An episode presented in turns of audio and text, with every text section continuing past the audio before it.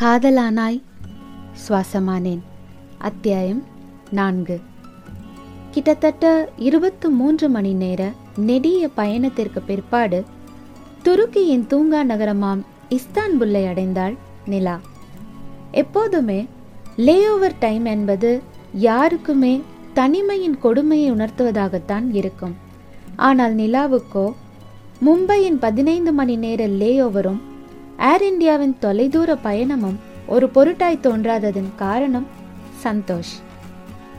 நினைவுகள் துணை இருப்பின் தூரங்களும் மிக அருகில் என்பதன் அர்த்தம் புரிய ஆரம்பித்தது அவளுக்கு. இது காதல்தானா என வரையறுக்க தெரியாவிட்டாலும் அவனை பற்றி நினைப்பதே புதுவித உற்சாகத்தை அளிப்பதாய் இருந்தது.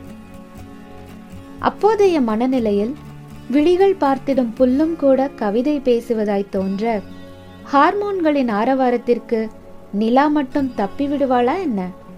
அதிலும் இஸ்தான்புல் போன்ற மனதை மயக்கும் நகரத்தின் கால நிலைகள் நிலாவை நிலை கொள்ளாமல் தவிக்கச் செய்தது. முன்னேற்பாடு செய்திருந்த கால் டாக்ஸி அவளுக்காய் அட்டாடோர்க் விமான நிலையத்தில் காத்திருக்க ஏறி அமர்ந்தவள் தங்கும் இடத்தை நோக்கி செல்லலானாள். வானுயர்ந்த கட்டிடங்களும் காலை வேளையின் மூடு பணிக்கு தம்மை ஒப்புவித்திருக்க வாகனங்களின் மஞ்சள் விளக்குகள் உருவமில்லா அவ்வெண்பாவை ஊடுருவி துரத்தி கொண்டிருந்தன. நிலா தன் வீட்டிற்கு ஒரே செல்ல பெண். இரு வீட்டாரின் எதிர்ப்பை மீறி திருமணம் செய்து தனியே வாழ்ந்த நிலாவின் பெற்றோர் தங்கள் ஒட்டுமொத்த அன்பையும் அவள் மேல் காட்டினர்.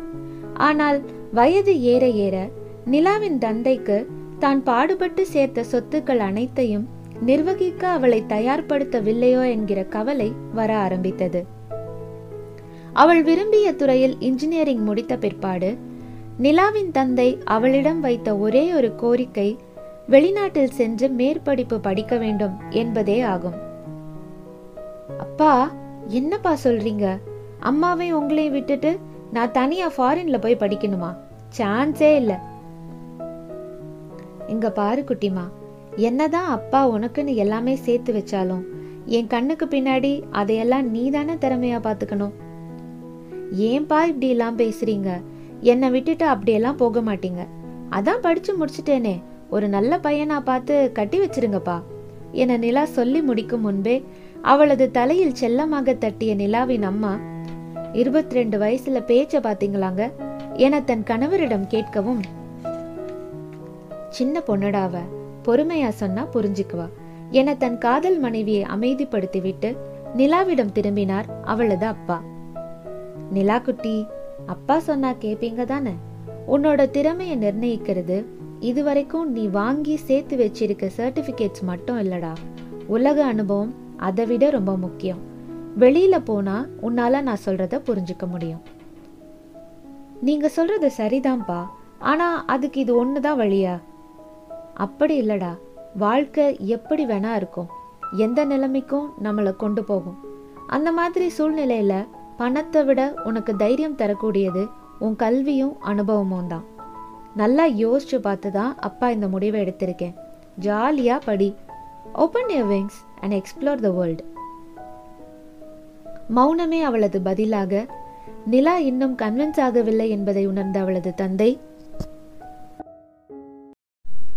காதல் கல்யாணம் பண்ணிக்கிட்டு வந்தாலும் எங்கள் நிலா குட்டியை பாத்துக்கிறதுலயும் ஓடி ஓடி உழைச்சதுலையும் லவ்வுக்கு கொஞ்சம் பிரேக் விட்டாச்சு.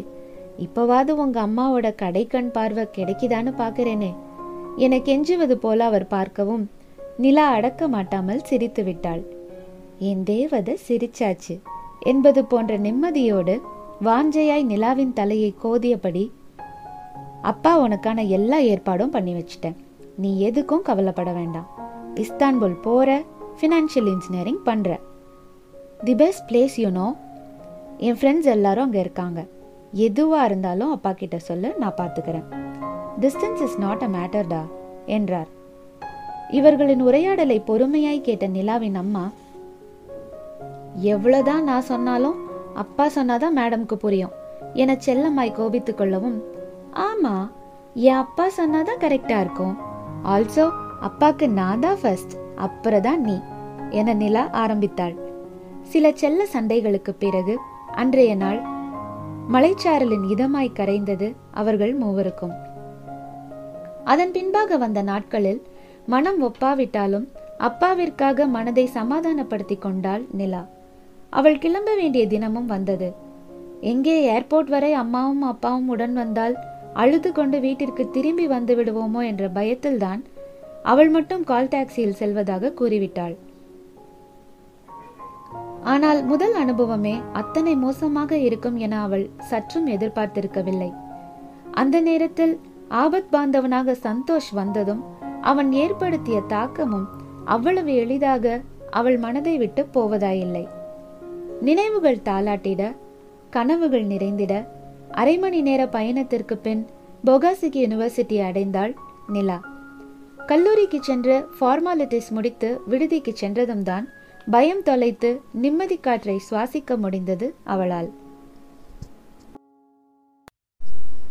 வீட்டிற்கு தொடர்பு கொண்டு அனைத்தையும் விவரித்த பின்னர் நிலாவால் சந்தோஷ் பற்றிய எண்ணம் மனமெங்கும் படர்வதை தவிர்க்க முடியவில்லை. இரும்பு திரை என நினைத்திருந்தேன். இன்றோ உன்னால் மாயத்திரையின் கீறல்கள் போல் ஆனது என் மனம். உள்ளே ஒளி சிதறலாய் உன் பார்வை என்னை தீண்டிடுதே. அவன் நினைவில் ஊற்றெடுத்த முதல் கவிதையின் லயிப்பில் தன்னை மறந்திருந்தவளை இடைமறித்தது மனதின் குரல். வேண்டானிலா அவன் யாரு என்ன ஏது எதுவும் தெரியாது.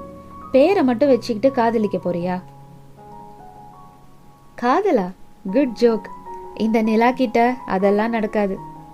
அப்படியா? அப்போ இவ்வளோ நேரம் கவிதையெல்லாம் வாசிச்சீங்க? அது ஏதோ இந்த இடம் ரொம்ப அழகா மனசுக்கு ரம்யமா இருந்ததா? அதனால லைட்டா எமோஷனல் ஆயிட்டேன். இந்த பொய் உன் முகத்துக்கு பொருந்தல டார்லிங் வந்த வேலையை கவனிங்க. காதல் கீதலெல்லாம் நமக்கு தேவையா?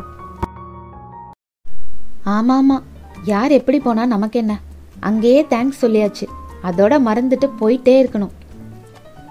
கண்ணாடிக்கும் சிரிப்பு வந்திருக்கும்.